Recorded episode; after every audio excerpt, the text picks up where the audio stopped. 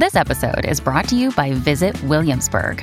In Williamsburg, Virginia, there's never too much of a good thing. Whether you're a foodie, a golfer, a history buff, a shopaholic, an outdoor enthusiast, or a thrill seeker, you'll find what you came for here and more.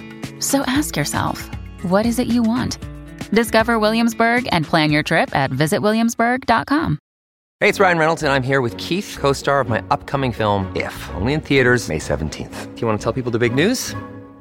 All right, I'll do it. Sign up now and you'll get unlimited for $15 a month in six months of Paramount Plus Essential Plan on us. Mintmobile.com slash switch. Upfront payment of $45 equivalent to $15 per month. Unlimited over 40 gigabytes per month. Face lower speeds. Videos at 480p. Active Mint customers by 531.24 get six months of Paramount Plus Essential Plan. Auto renews after six months. Offer ends May 31st, 2024. Separate Paramount Plus registration required. Terms and conditions apply if rated PG. Hello, everybody. This is Marshall Poe. I'm the editor of the New Books Network. NBN listeners like to read books and buy them. So we thought we'd tell you that right now, our friends at Princeton University Press are having a remarkable site wide sale. You can get 50% off books, including ebooks and audiobooks, with the code 50, F I F T Y, at checkout until May 31. You can save some real money on Princeton University Press books. I encourage you to go there and check it out. Welcome to the New Books Network. Welcome to New Books in European Politics. I'm Tim Jones, and my guest today is Samuel Ramani, author of Putin's War on Ukraine, published in April by Hurst.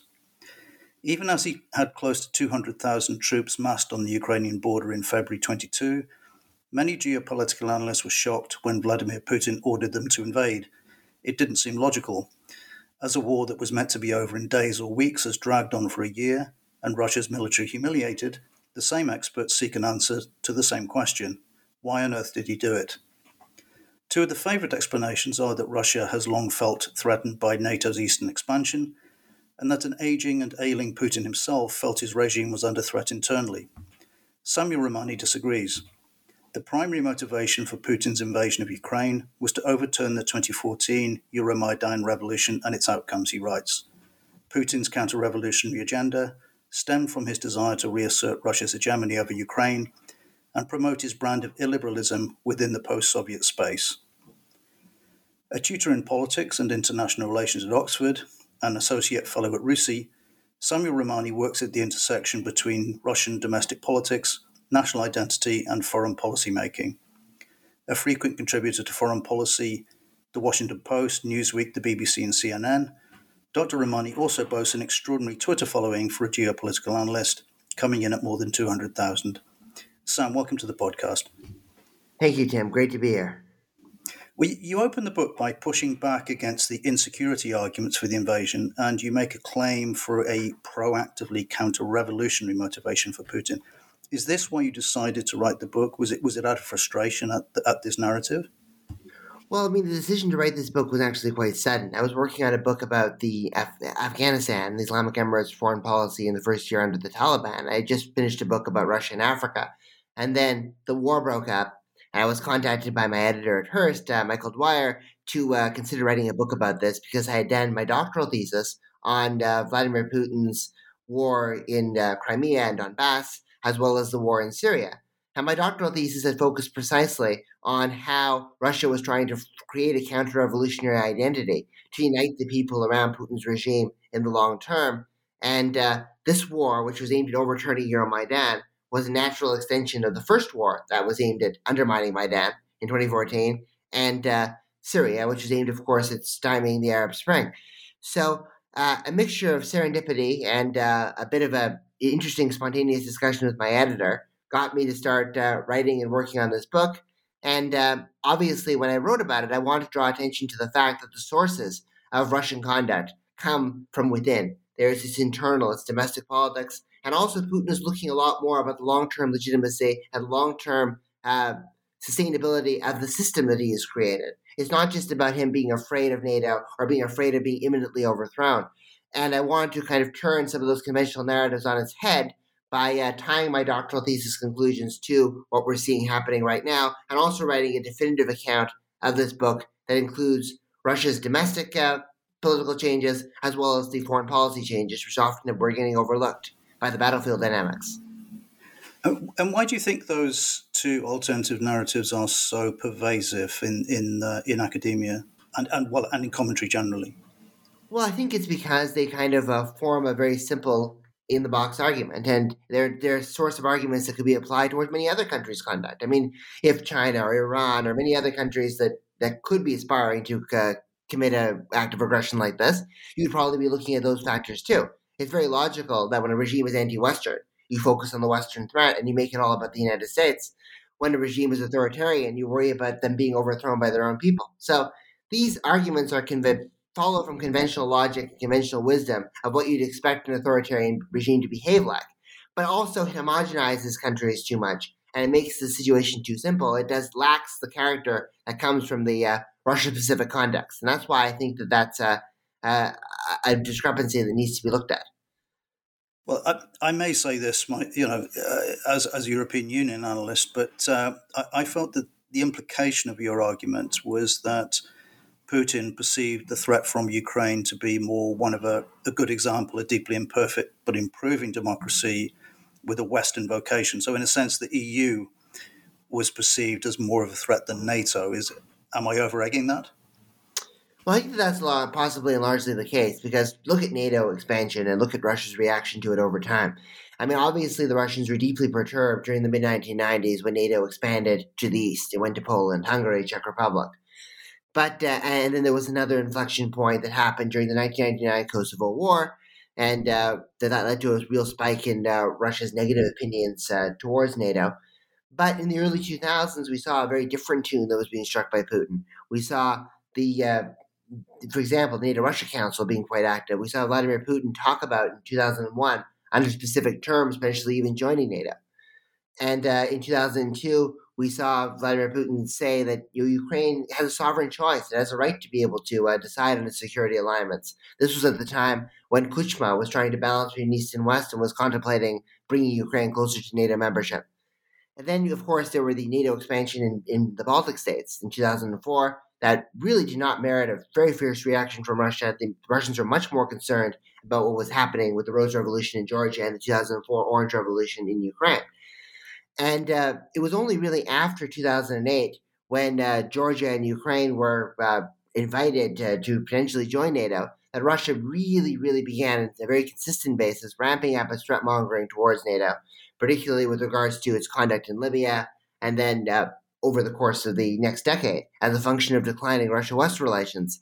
But it's a misleading argument because Ukraine was nowhere near joining NATO in 2021, 2022. It was, in fact, nowhere closer to joining it than it was in 2008. So there was no imminent threat of NATO membership or no imminent threat of NATO expansion. And there's a clear precedent from the first war in Ukraine that invading a country actually draws that country's population towards NATO in uh, before 2014, maybe 30% of Ukrainians wanted NATO membership. After 2014, the majority did. Even in Donbass, we were looking at 35 to 40% of the people uh, being able to uh, be interested in joining NATO. So yeah, he clearly was not responding to a rational threat of NATO expansion, and also aggression was absolutely the worst possible way for him to be able to uh, counter the NATO expansion threat. So that that was a, that's why I think that the NATO argument is a fallacy. With regards to the European Union, I think absolutely. I think that your, your, it was your European Association Agreement that drove Russia to war with Ukraine to begin with, trying to prevent Ukraine from entering the European sphere and getting out of the Russian sphere, and trying to prevent a representative democracy, however imperfect, however corrupt, however flawed, from being built on its borders. That in the long term would present a governance model that the rest of the post-Soviet space would want to would want to follow more closely than Russia's model. So it was a fear of these revolutions being uh, uh, occurring, as well as a desire to unite the people around the struggle against uh, liberalism and all of its manifestations. This war on Ukraine is also a war on liberalism. Yeah, well, it's it's interesting because I, I you know, the two of us there picked up the, the running themes of the book, but what surprised me reading it was how much of a good old fashioned narrative history it was. Uh, and I would certainly recommend it for anyone who wants to read a, a really good, thorough history of, of, of the last few years. Given that your background is not as a historian, was that always your intention, or did it sort of develop as you were writing in that in that direction?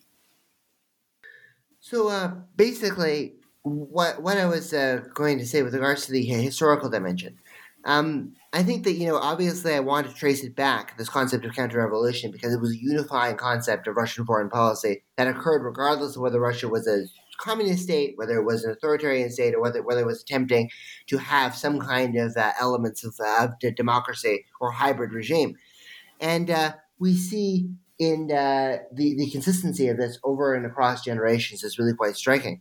So obviously, in the 19th century, the legacies of orthodoxy, autocracy, and nationalism kind of pervade uh, forward. Then we saw the Soviet Union respond to the revolutions in Hungary in 1956, Czechoslovakia in 1968, the protests in East Germany in 1953, with strikingly similar terms to what uh, we're seeing today.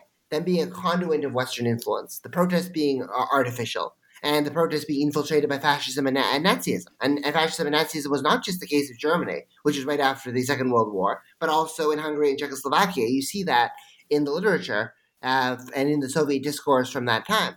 And then you see the same kind of fascist and uh, warnings about fascism and warnings about instability and warnings about uh, Western uh, uh, stoking of discontent during the 1993 constitutional crisis in Russia. And then you see it throughout the color revolutions of the early 2000s, the Arab Spring, and then on to the uh, the, the Euromaidan and the uh, current situation in Ukraine.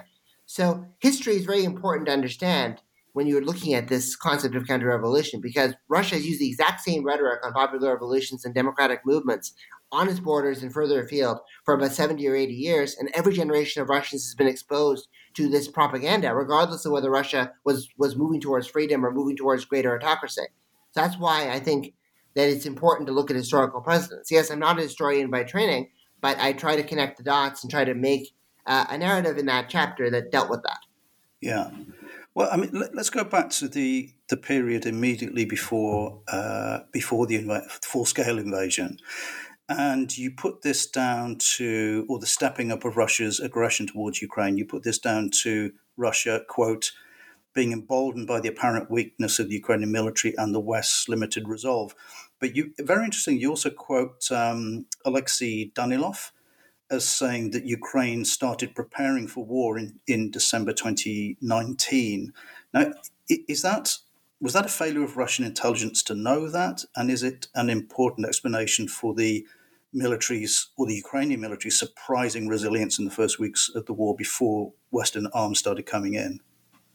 Well, at least from my uh, interviews with Ukrainian uh, military and uh, intelligence officials, uh, which some, some of which I could obviously put in the book because of the sensitivity of the content, I kind of uh, came to the impression that the that there was a degree of denialism even inside Ukraine about this, the fact that this would be a full scale invasion. The specter of Russia going further than Donbass had always loomed over because people in 2014 and 2015 had assumed that Novorossiya was going to be the goal, and they would eventually want to go for Odessa and Kharkiv and take over that one third of Ukraine.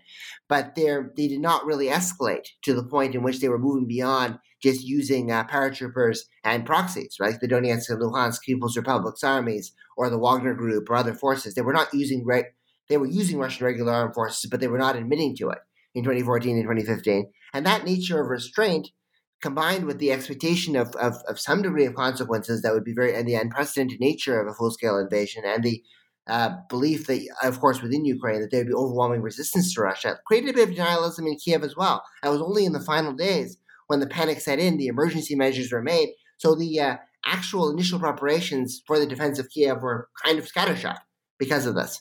So Danilov can say, yes, Ukraine was preparing for war for three years, but I don't think it was necessarily a concrete preparation for, for an invasion of this kind. It was more about deepening security integration with NATO, procuring defensive weaponry from Western countries like javelins and NLAWs, and trying to uh, get some uh, lethal aid and lethal assistance coming their way, first from Lithuania and then from other countries. So if the, uh, and also getting NATO class training. So if the invasion did come, they would be able to uh, defend and there would be unity within the military's ranks. They would have the weaponry that they didn't have in 2014.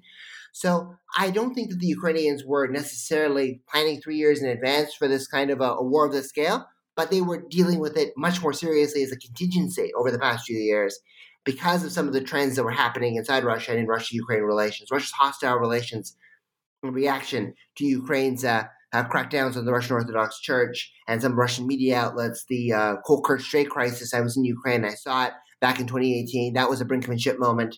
So there were things that, ha- and also the general authoritarian character of Russia, the repression of Navalny, the growing uh, anti-Westernism that led to the, this conclusion. So I would say that the Russians maybe were did obviously have many intelligence failures. They underestimated the scale of the Ukrainian resistance. They overestimated the extent to which their own military had reformed since Serdyukov transformed it from a conscript-based army to something much smaller, sleeker, and more professional after the Georgian War.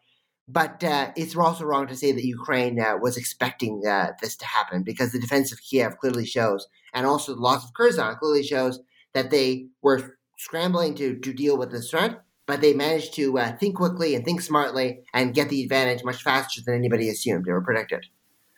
Yeah, actually, on the on the um, political side of that, I, I had forgotten, and it was interesting to be reminded of this in the book of how Zelensky was perceived on his election compared to Poroshenko. That he, you know, he was a Russian speaker. He was seen as more of a somebody who who was prepared to make peace with the Russians. Do, do you feel that he? I mean, do you feel that he was close to ready for what happened at the time? Had had he essentially been radicalized by uh, Russian behavior since since he went? Uh, sorry, since he came into office. Well, Zelensky definitely got a lot of pushback from uh, more nationalist-oriented commentators like Alexander Motyl. Like I think I was the one I mentioned in the book, because of his yeah Russian speaking history and because he was seen as naive. He was a comedian. People didn't think that he was going to be uh, you know uh, have the political experience to be really going toe to toe with Putin. And Zelensky also made a uh, promise that he wanted to end the war in Donbass.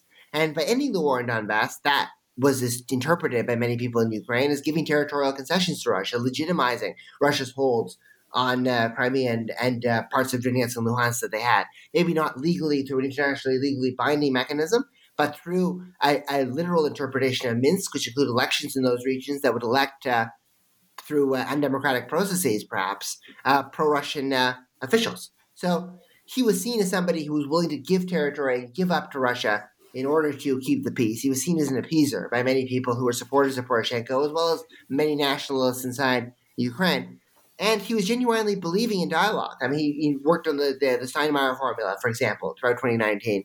He tried on numerous occasions to uh, uh, to, to, durably reduce the number of ceasefire violations that we were seeing, but uh, the Russians didn't stick to it.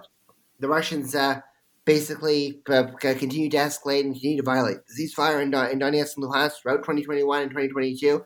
The conflict never really fully froze, so there was a lot of mistrust of the Russian side and also, there was a lot of concern, I think, from Zelensky internally because he was politically vulnerable. His approval rating was only 21%. Some uh, he was facing a lot of criticism also about the slow pace of his anti-corruption reforms and his domestic agenda. He was concerned about fragmentation and divisiveness within Ukrainian society coming from that uh, potential coup being launched against him. Whether that coup would be launched by allies of Poroshenko, whether it would be launched by the Russians. There was a coup attempt in November 2021, of course, that preceded the invasion.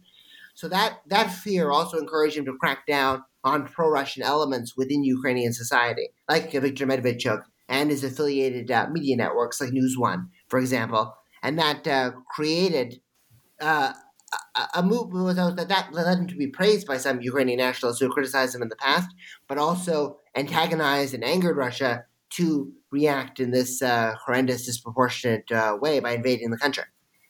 Did, did any of the threats to him um, before the war come from the nationalist side, or were they all from the, the pro Russian elements in, in the country? Well, I think the primary threats were coming from the pro Russian elements yeah. inside the country. I think we're looking at people like Viktor Medvedchuk, obviously, uh, who was sanctioned by uh, Ukraine in 2021. Uh, he had uh, been uh, accused largely of, uh, of not only shepherding Russian military involvement in the East and supporting it, but also and promoting uh, integration with Russia, but but also you know being uh, just very actively involved in uh, undermining the Euro-Atlantic course that Ukraine wanted to, to move forward on. So it was people who were opposed to the Euro-Atlantic course in general who were probably the biggest threats to um, to, to Zelensky. And some of the people who were suggested as potential successors to Zelensky if the Russians had occupied Kiev were not really politically involved very much. I mean, you have Yevhen Murayev, who's a media figure and a former Rada deputy. He didn't really have any power. Similar with Novorossiya Speaker Oleg Tsaryov, who was running wellness clinics. He wasn't really a politically active figure. So the people who were really challenging uh, Zelensky from within were pro-Russian elements from the opposition bloc Platform for Life and its various affiliates, and also pro-Russian elements within the intelligence services, particularly in areas like Kherson, who defected, and that sped up the uh, Russian uh, occupation of that region. So it was more the, the, those groups that were problematic, not necessarily the Russian elements that uh, were, were rumored to be uh, Putin's uh, proxy successors in Kiev. From the nationalist side, obviously there were some criticisms and some fierce resistance from Poroshenko and his allies to the Steinmeier formula and to the the movements that uh, Zelensky was trying to do towards the literal interpretation of Minsk uh, which ultimately pulled back and failed because of Russian noncompliance and Ukraine's reticence about the elections. But I think in the months leading up to the invasion, because of what had happened from May of 2021 and the media censorship onward, he was from the pro-Russian side where the threats were the strongest. Yeah, on the Russian side, um, on the question of you know this catastrophic miscalculation, um, I get the impression from the book that two of the determinative drivers there were the the success of the Syria campaign, um, which convinced Putin and, and his generals that the, the, the military was a lot slicker than than it actually was, and the second was the ease of the success of the Kazakhstan intervention. It, is that right? Well, I think that the Syria campaign certainly uh, played an important role in all of this because it showed that Russia could use air power in a decisive way and combine air power with uh, the use of local surrogates, whether it be Hezbollah, whether it be the Syrian army, whether it be the Iranian Revolutionary Guard forces, and really transform a conflict from where Assad was uh, potentially losing the war to where he was potentially winning. And uh, there was a lot of prestige and a feedback loop that got created from it. Uh, I mean, uh, even inside the Arab world, you started seeing uh, opinion surveys that showed that this was the most decisive intervention by a foreign power since the U.S. in the 1991 Gulf War, and that, of course, entered the Russian media, and that entered the Russian information sphere. So there's always this feedback loop that kind of comes forward from anything that's good, good that's maybe said about Russia somewhere, and ends up coming back back home, and it feeds overconfidence. So yeah. the Russians were overconfident, obviously, by the success of their ability to use uh, air power in Syria, and they obviously were befuddled by the strength of Ukrainian air defenses. And it was a mystery to some military analysts at first until we really saw the uh, the potential risks of, of large uh, depletions of their fleet. Why they weren't using VKS uh, fixed wing jets in the early stages of the war? Why weren't they softening up the Ukrainian air defenses through extensive aerial bombardments like the U.S. did in Iraq and then going in? So that was kind of a, a bit of a surprise. So I think we overestimated in the West and in Russia the strength and the uh, the applicability of Russian air power. And with regards to the intervention in Kazakhstan, that was very similar. It was a police mission. It was a short-term stabilization of protests, and uh, that was a mission that probably the Russian military and the Russian National Guards are probably more suited for than a long-term offensive uh, war aimed at occupying countries, because the, historically, every kind of time when Russia has launched a war of this kind, it's become extremely attritional in character. And uh, this war has been no exception, regardless of the professionalization and the uh, new combat techniques that Serdyukov introduced. Well, so the, the, the invasion was at the end of February, and already by May, June, the, the Russians had scaled back their war aims. Uh, and you quote a British official, British defense official, saying already then they had strategically lost the war. Um, is that something you agree with? And could you take us through your your your narrative and your uh, your analysis of Russia's early military failings in in the war. Sure. So obviously, the Russians advanced uh, on Ukraine through several axes of advance. Right? They were expected to uh, move through, at least according to U.S. intelligence officials, from Donbass, and then uh, and then moving uh, from Crimea further to take over the east they were people were obviously keeping a close eye on those the extension of those military drills that occurred with Belarus until February 20th, beyond February 20th, as a pretext and a gateway for an invasion from the north that would cut into Kiev. There was an expectation also that the Russians were going to open a front in the south, right? They were going to come from Transnistria and then go northward. But that front never really transpired, even though there was one American assessment that said that that was actually the most likely. And that was partially because I think the Russians decided that they needed to landlock Ukraine, take over the Black Sea, take over Odessa, and then build the land bridge to Transnistria and then go there. Part of the reason why I think just tangentially, that the threat of an imminent Russian invasion of Moldova, which has been talked about a lot over the course of the past several months, is quite overestimated because the Black Sea Fleet is weakened. they don't have Black Sea control. So the Russians uh, intervened on several axes of advance, but they did not uh, concentrate their forces. And even some Russian academics and analysts who I've spoken to since will be willing to admit that that was a mistake. And uh, they took 170,000 to 200,000 forces. They split them on with attacks on on, on Donetsk, on Kharkiv, on uh, Kherson, on Zaporizhia, and on Kiev. And uh, it was just simply was not, not enough in the face of an entirely and completely mobilized Ukrainian army and Ukrainian society. So obviously they intervened with that insufficient manpower, and they also intervened with insufficient logistics. They uh, were preparing for a two to three day victory, so they didn't supply food and cold weather gear beyond two or three days, and that led to needless losses of lives and needless uh, uh, injuries and casualties that took uh, uh, soldiers off the battlefield. They also did not really respond in a very uh, proactive way to Ukraine's intelligence capabilities. Everything from the introduction of Starlink to consult- consultations with the the the American officials about targeting uh, Russian generals and Russian military commanders, the, the vertical, rigid command structure inside Russia which uh, does not allow, except for some groups like the Wagner Group and some paratroopers, the vast majority of the Russian military follows a hierarchy and follows orders and doesn't really think about the situation on the ground because the commanders who are making those decisions are sometimes thousands of miles away. So this uh, the, the, that rigid command structure prevented them from being uh, able to respond to Ukraine's stronger than expected uh, resistance and uh, to lack of uh, large scale collaboration with the Russians, and that led to losses of many elite forces for for no reason and for and created a, a debacle for them. So I think that by the summer, Russia was uh, strategically defeated.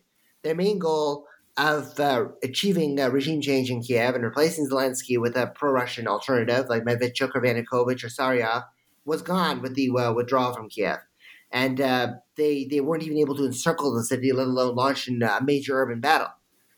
They had uh, managed to take over uh, Kherson and, uh, Zaporizhia, but Zaporizhia and Melitopol was and still remains relatively underdefended, and Kherson.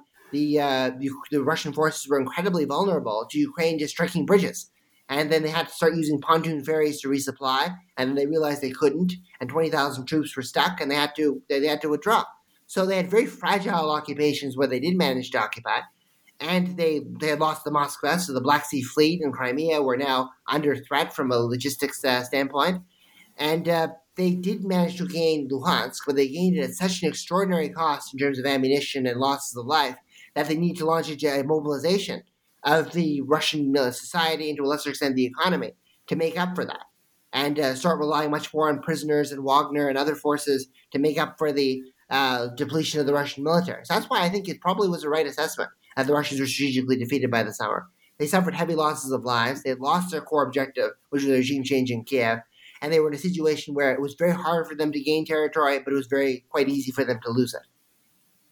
And what do you make? I mean, this is uh, these are developments since since you finished the book. But what do you make of the the Russian offensive that was meant to be in the spring, but turned out to to have started in January?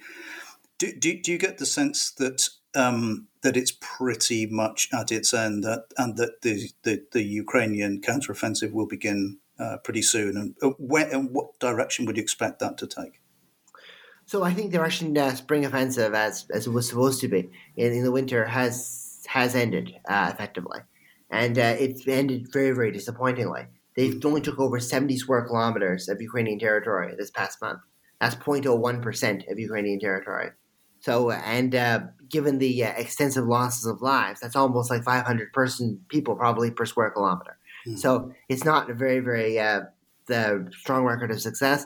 The only partial success that they can claim right now is the takeover of Soledar, right? And some of the uh, salt and gypsum mining tunnels that and infrastructure tunnels that were around it. And uh, even Bakhmut, they only control the eastern part of the city, and they're still they're moving towards a near fire control, a near encirclement, but not quite being able to complete that that circle because there's still a sizable Ukrainian resistance there and uh, many of the prisoners and many of the Wagner Group forces that were sent to the battlefields were slaughtered. So I think that Institute of Study of War and other military analysts are correct when they say that the offensive is nearing or is already at the culmination, and the culmination of the spring offensive might uh, not even see the Russians take over and win in Bakhmut. So that's a major disappointment from the Russian uh, point of view, but not entirely surprising because Russia has a, a shortage of precision missiles, which it, and when it does have precision missiles, it uses them for relatively uh, irrelevant uh, initiatives, like you know striking power grids that can easily be repaired, or striking uh, at, at, civilian infrastructure, which the West can uh, can resupply and provide.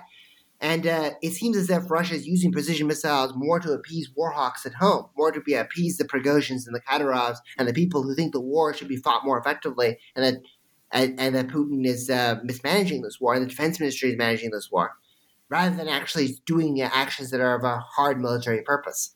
So Russia squandered whatever it had in terms of precision weaponry and relied extensively on quantity over quality. And ultimately, it didn't uh, achieve what it wanted in in Bakhmut or, or elsewhere on the offensive lines. They tried to take over in Kupiansk. The Ukrainians are spooked into a partial uh, withdrawal of, of civilians there. But there, were, that was just a, a, bluff in the end. They weren't able to make any progress.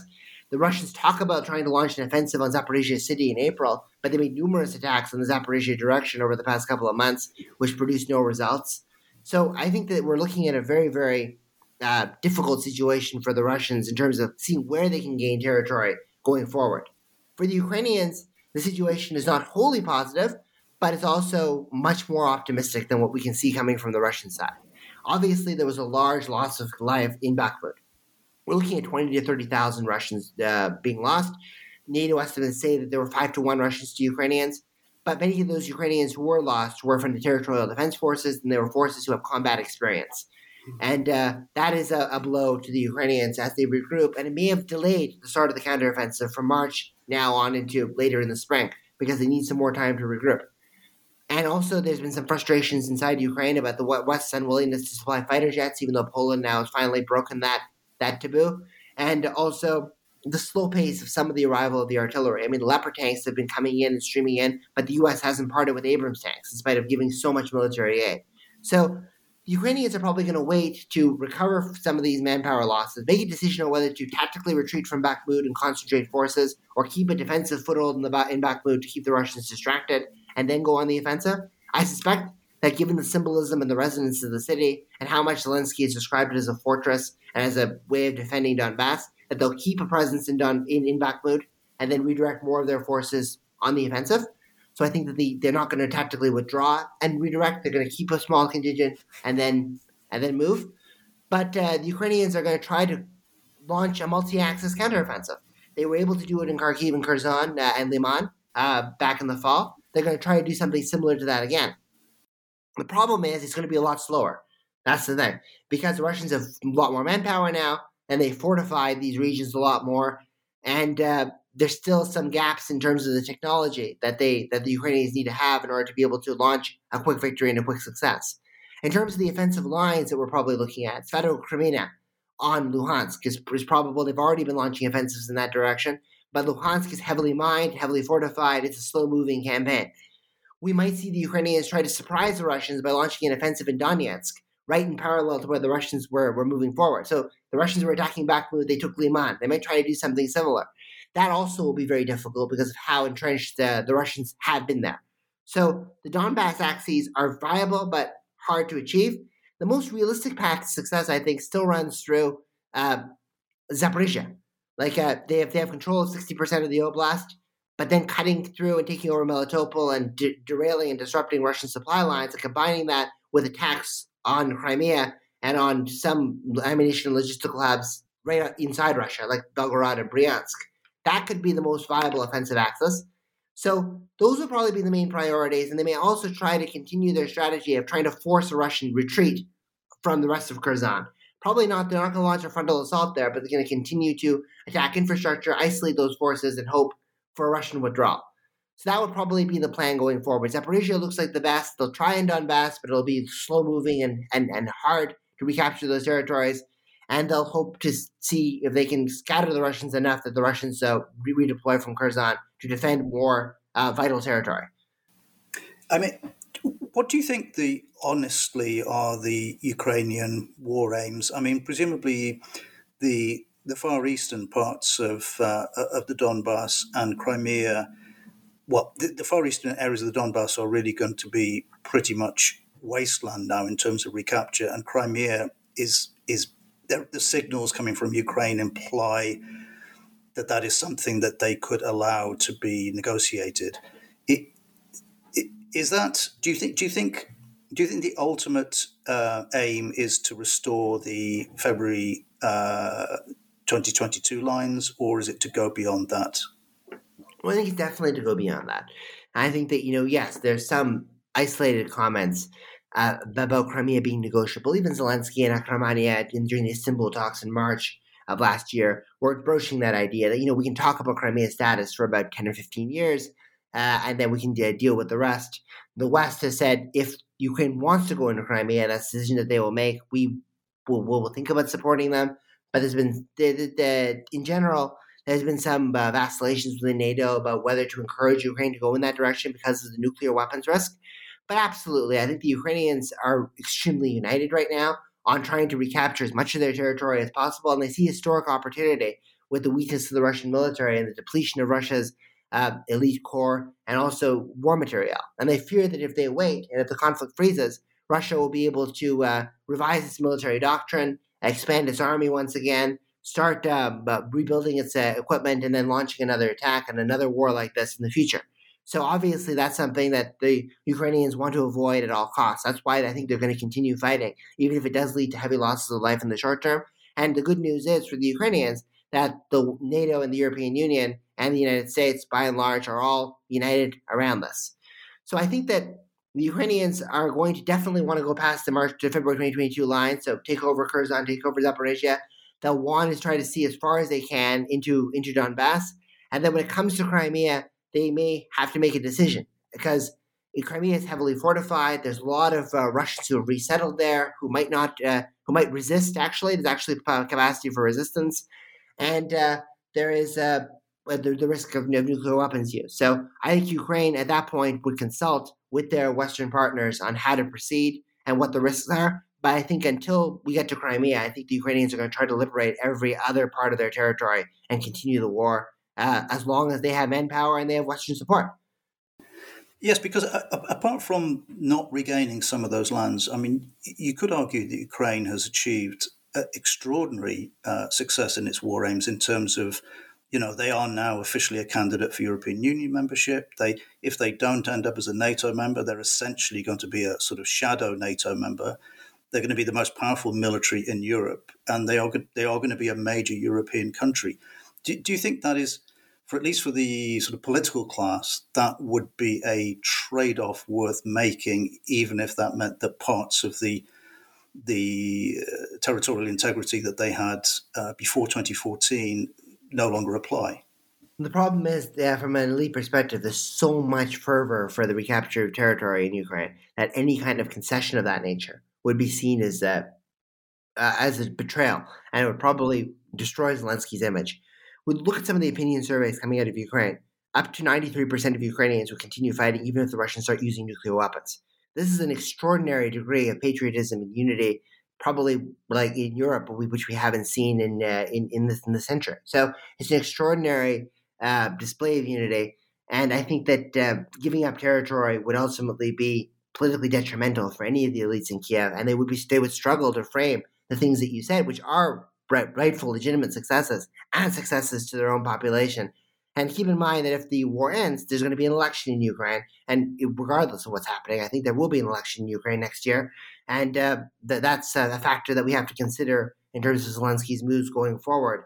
That uh, he's not going to want to be seen as surrendering uh, any kind of territory, any kind of movements towards Russia. And uh, also, but for the Russian side standpoint, these other factors that you just mentioned add to the salt to the wound, right? If the Russians could not occupy Ukraine, the idea was that they would, they would try to destroy it. They try to destroy its economic potential, its long term ability to be a democracy, its long term ability to integrate or be appealing at all to the West. It's true that we've seen a 40% decline in GDP. We've seen uh, some serious economic problems, so the debt default was uh, abated by Western assistance. But we've also seen uh, a lot of uh, long term promise for Ukraine to enter the European Union eventually and to integrate much more closely with the West. So Putin not only failed to occupy Ukraine, he also failed in the long term, I think, to destroy it. Well, I mean, uh, there we are discussing what the Ukrainians could accept. What, what, possible outcome, what feasible outcome could there be for Russia that, that would not be an abject failure? Is, is there any way that this can be dressed up as uh, any kind of victory? Well, I think that, you know, uh, with regards to the Russians, I think that uh, they have already failed in their core objective, which is to change the regime in Kiev. And they already have put themselves into a box. So I was speaking to the former Ukrainian Defense Minister, Andriy Zagorodnyuk, and he told me in uh, September of 2022 the biggest mistake that Russia could make is annexing Ukrainian territory through referenda, because that would put Putin in a box. And if Russia does not defend that territory, Putin will be seen as not defending his own people from an active aggression of another of another state. And they annexed regions that they didn't even have control over. They annexed uh, Kherson when they lost the city. They annexed uh, Donetsk when they don't have Liman, Sloviansk, or Kramatorsk.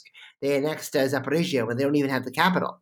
So they've annexed already much more territory than they already actually have in the in the occupied in the occupied regions, and uh, they have a quandary now as to how they can explain that to their own population, why they're giving up territory that they claim to have annexed to the Ukrainians. Of course, there's the cop out uh, response, which is that we haven't fully demar- demarcated the boundaries of, of these occupied regions and we'll decide on them later on.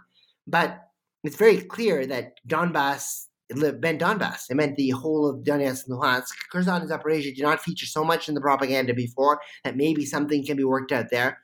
But they failed to even liberate the Donbass, as they say that would be a major disappointment uh, domestically that even the propagandists would find hard to spin. And we're seeing that some concerns and some realizations about Russian defeat even being seeping into the state media discourse. We saw commentators like Maxim Yusin talking about how uh, why are we the only country, maybe in, in history, modern history, that's the next territory that we don't have, and uh, we're never really going to be able to take over Zaporizhia. We just simply don't know. And uh, there's yeah, there's a lot of discussions about how you know NATO has, has ganged up on Russia and that this is a David versus Goliath fight where Russia is a small country fighting against the NATO bloc, and that's why we're, we're struggling. So the Russians are trying to, uh, and, and, propagandists are trying to rationalize the, these setbacks and trying to prime the public for a potential defeat, but I don't think that's going to work very well. Well, I mean, even diplomatically abroad, it's not going well. I mean, your later chapters focus on Putin's attempt to rescue himself by appealing to China in particular, but also allies in the global south. That doesn't seem to have gone too well. Why not? Well, I think that basically uh, what we're looking at with regards to the global south and the uh, allies, I think that Russia has managed to polarize international order, and it worked on polarizing international order long before this current conflict it was trying to make sure that if they did have a confrontation with the West, which many people in Russia, like I would think hardliners like Sergei Glaziev, for example, former Putin economic advisor, felt was inevitable. If they did have, like, you know, those uh, the, the, sanctions from the West escalating, regardless of what they did internationally, they wanted to make sure the non-West wouldn't join them and wouldn't uh, cultivate uh, anti-Russian sentiments. So they strengthened their partnership with China, using energy as an opening. They uh, maintained and developed their relationship with India, Putin and Modi, uh, developing close relations and also arms supplies, pledges like the S 400s.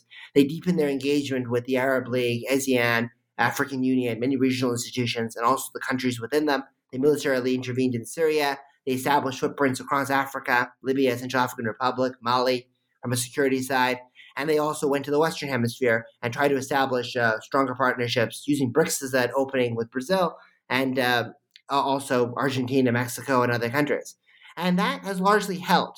I mean, the 141 countries who condemned Russia a year ago is now 140 countries in most resolutions. So, one year into the war, very few countries that condemned Russia have changed their mind and seen Russia more favorably, but very few countries that won't condemn Russia are moving on to the West and the Ukrainian side.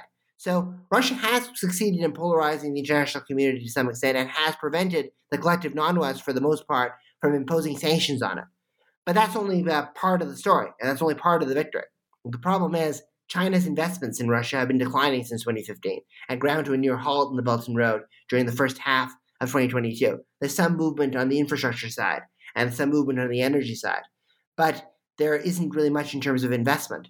And uh, Russian capital and Russian uh, elites are, are, are fleeing to places like Dubai, but the Emiratis sovereign wealth fund are not uh, reciprocally pumping the same kind of investment into Russia.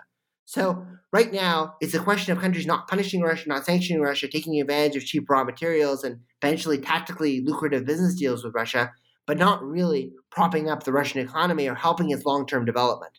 And that's the problem they have in the global south. They have short-term fixes, but very few long-term solutions coming from their non-Western partners. And also, due to Russia's culture of uh, paranoia about sharing any kind of military technology, including hypersonics, even with countries that seem to be friendly, like China, and uh, the unwillingness of countries, with the exception of Belarus and Iran and maybe North Korea, to get directly involved in this war, uh, has meant that military assistance and manufacturing uh, potential has not arrived in Russia on a large scale. We may have seen some odd semiconductors go through Turkey from China, or we might see some uniforms entering uh, from China, but no lethal assistance and no lethal assistance from anywhere else aside from the Belarusians, Iranians, and even debatably the North Koreans. The Ukrainians say it didn't happen, the Americans did. Well, I, think that's a good place to close. So, uh, to finish, as usual, because this is a podcast about books, I've asked my guests to recommend two one from their field and one personal choice. So, Sam, what have you chosen? So, I think that from my field, one of the books that was fascinating for me and uh, helped uh, also encourage my thinking on the, the subject of uh, basically the, the, this was Weak Strongman by uh, Timothy Frye. And that really goes to the, the that's interesting book because it speaks to the weaknesses that Putin was facing internally and some of the constraints uh, on his uh, regime security uh, in the longer term that weren't there. And it really deals with you know the calculation that you know even though it looks like an increasingly authoritarian and totalitarian state, it's also an increasingly uh, paranoid one, an increasingly insecure one. Sometimes those insecurities are not borne out by actual rational threat assessments. So we're seeing irrational threat assessments, fears about long-term sustainability, fears about long-term stability, kind of motivate Putin's uh, unpredictable conduct. And now we're seeing with this Ukraine war a good example of that. So Weak Strong Man by Colonel Timothy Frye is an excellent book uh, that provides context for how we got here. So I think that that's an interesting one. Another book that was interesting that also came out uh, through Hurst that I was just reading was uh, How to Fight a War by uh, Mike Martin. That's another interesting one. It really deals with a lot of the uh, problems with regards to the communications between politicians and generals, as well as uh, basically dealing with uh, information gaps and uh, how to uh, basically uh, fight an interstate war more more correctly than the, what we've been seeing inside, from the Russian invasion of Ukraine. So, if you're looking from a military perspective, just about some of the problems that are happening between military and politics, not just in Russia, but obviously further afield across the world, I think it's an interesting uh, book to understand how militaries function in a comparative and a contextual basis today. Great. Well, they're both new to the uh, to the tip list, so uh, thank you. Today, I've been talking to Samuel Ramani about Putin's war on Ukraine, published in April by Hurst. Sam, thanks again for coming on. Uh, thank you very much. It's great to be here.